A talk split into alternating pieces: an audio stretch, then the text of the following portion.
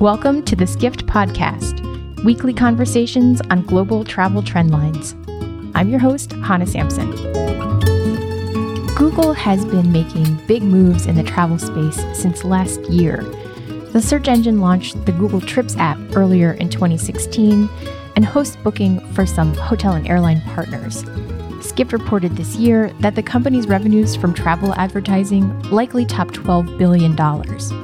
That's a lot to dig into, so we were glad to have Oliver Heckmann, the Vice President of Engineering who heads Google's travel product, with us at the Skift Global Forum this fall. He joined us backstage in the Skift Take studio to talk about how user behavior is changing with the shift to mobile, Google's efforts to move toward an assistant driven environment, and the future of virtual and augmented reality. Oliver Heckmann spoke to Skift contributing writer Jeremy Kressmann. This mini episode is one of several conversations we're bringing you from backstage at the Skift Global Forum. The Skift Take Studio series is presented by MasterCard, a payments technology company that is enabling loyalty, security, and data solutions for the global travel industry. So, uh, Oliver, Tell me a little bit how search is changing. You know, this is an interesting time. Internet users, they're spending more time on mobile devices. There's all these specialized places where you can search now for travel products, um, things happening within apps. Like, how is Google adjusting to some of those changes in behavior? Yeah, so we see a lot of changes in behavior with the shift to mobile. Um, mobile is the new platform it is quite different from be- the user behavior on mobile is very different from what we see on desktop. The screen is smaller. Uh, t- the session duration, the time that people spend doing an individual thing is much, much shorter and it's actually further shrinking. We just saw that in the first half of this year, the session duration on mobile was further shrinking by 11%. And that's a trend we've been seeing for a long time. This is because users use their mobile phone when they're queuing at the supermarket and when doing all kind of other stuff. And that leads to short bursts very intensive bursts, uh, but shorter and shorter bursts of activity and intent. Uh, so that basically means we have to adjust our products because it's no longer sufficient to just show the user 10 links when the user asks the questions and then hope that the user will click through the right links and figure out the answer themselves. That's why for many years with projects like the Knowledge Graph, we've been evolving Google to be an answer engine that is actually answering the user's questions and in the right point in time connecting the user to the right partner for the user then to convert on the partner's website. Mm. You mentioned connecting to the right partners, and I know a big part of the mobile experience is now apps. So many travel brands have their own apps. How is Google working to sort of help travelers find that information that lives within apps, given that, you know, maybe it wasn't originally set up as such a way that you could search that yeah. information? So basically, um, we, we do a multitude of things. Um, we have multiple projects to make the interaction between the web and the app a more smoother interaction so that there's less break-off transition. Uh, we talked about instant apps, for example, at Google I.O. Uh, we have app install um, ads on Google that um, our partners can use to drive installs of their apps. But by and large, what we still see happening in, in for the commercial queries, for uh, queries that users are transacting, is that the mobile web is still crucially important. Um, and and that makes sense because not always does the user have the app installed. The user often has many questions. And actually a travel planning session could easily start with a question like, is the Zika virus in Hawaii? Yeah, which you wouldn't ask an app for. That's a typical Google search question. It's not even travel intent necessarily at that space. But that, that can then very quickly lead to, okay, uh, how much is a flight to Big Island? Yeah. And then suddenly you're, you're, you're, deep in there. And that might only be a two minute session, but it's a very valuable session. And, uh, um, so we're working intensively on basically, um, giving a, the smoothest and most frictionless user experiences for these small moments. Sure you raise a really interesting point about people searching across lots of different devices and screens. Yeah. Nobody ever just goes to the web or just uses an app. They're going to search in an app and then they may go and type something in Google. Yes. How can a travel advertiser link those things together, figure out like where a sale came from with all these different devices and searches happening all yeah, over the There's place? a multitude of analytic products that we have that basically allow the advertiser to track um, what is actually going on and analyze uh, this big data style. Um, the other thing I want to stress, it's not just about, it's not just purely about connecting all the data together. Something that I feel the industry is a bit underinvested in is reducing that friction. Yeah. Um, if you can convert the user in one of the first sessions on a mobile device, you should do that. You should not later kind of hope the user is coming back on their desktop PC at home. User might be doing that, mm-hmm. but if you actually create a really frictionless experience, which many of the mobile experiences are not today, yeah. And we have some products that we've built to help our partners have more frictionless booking experiences, for example. That's Book, uh, book at Google, uh, Book on Google um, is the product that we've built for that. Then you might directly convert the user uh, before the device break happens. Yeah, that's a really good point. I know you guys were encouraging more companies to build mobile friendly websites, yeah. which a lot of people did not have for a long time. And it seemed like such an obvious thing for people to do.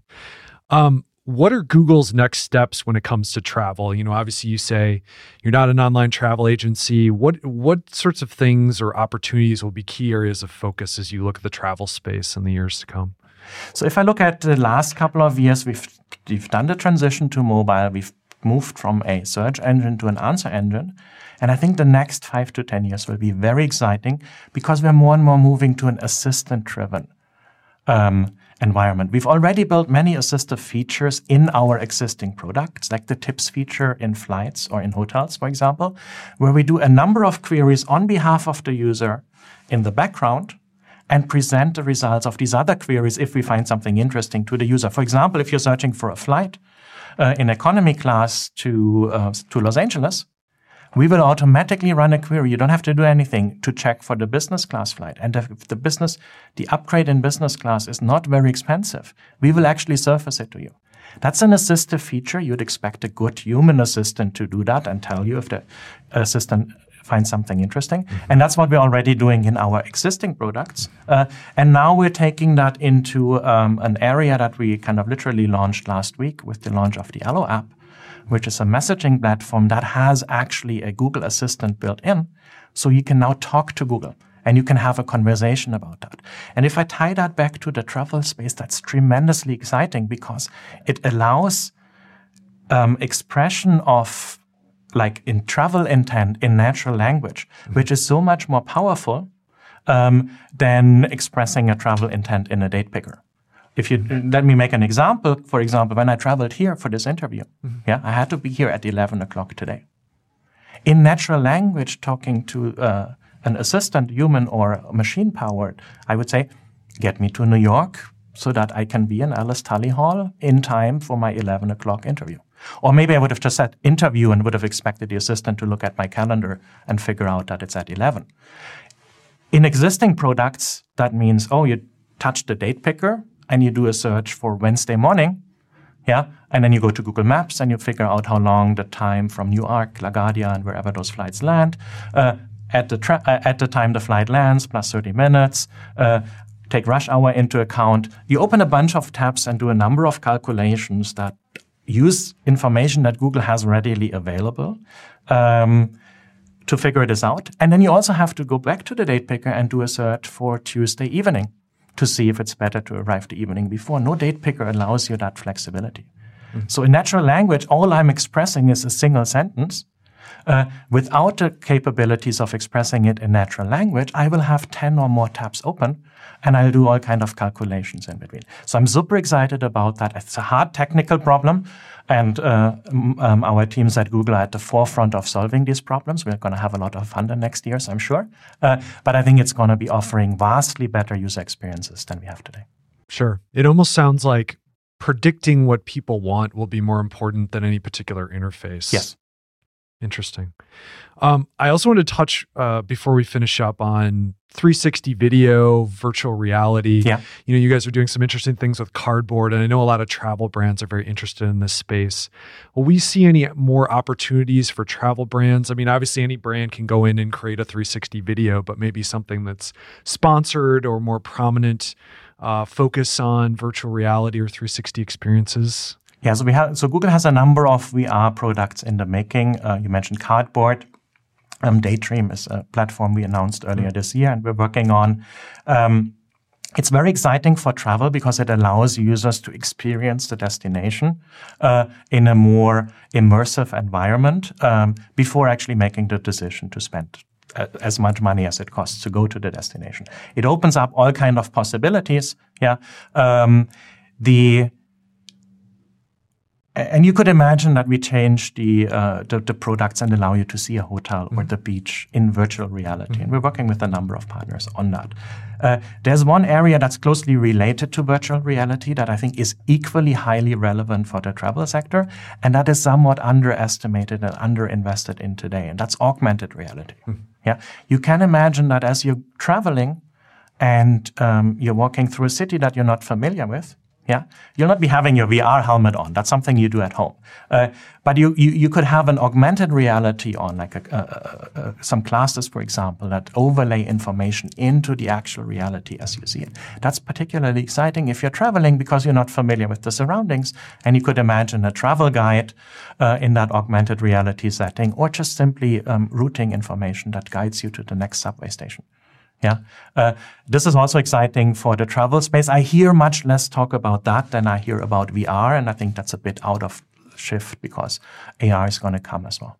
Yeah. AR is actually a very interesting area. Do you guys have a, a product that's uh, coming soon? Or is that, I mean, I know you're talking sort of about the potential of it. Um, is there some sort of aspect of that that we'll see incorporated into Google services? I think we kicked off. It's not strictly AR in the classical sense, but I think the uh, okay. uh, Google Glass work that we did hmm. um, a while back kicked off a kind of a whole bunch of thinking in that area. There's nothing specific in terms of products announcements that I, announcements that I can make.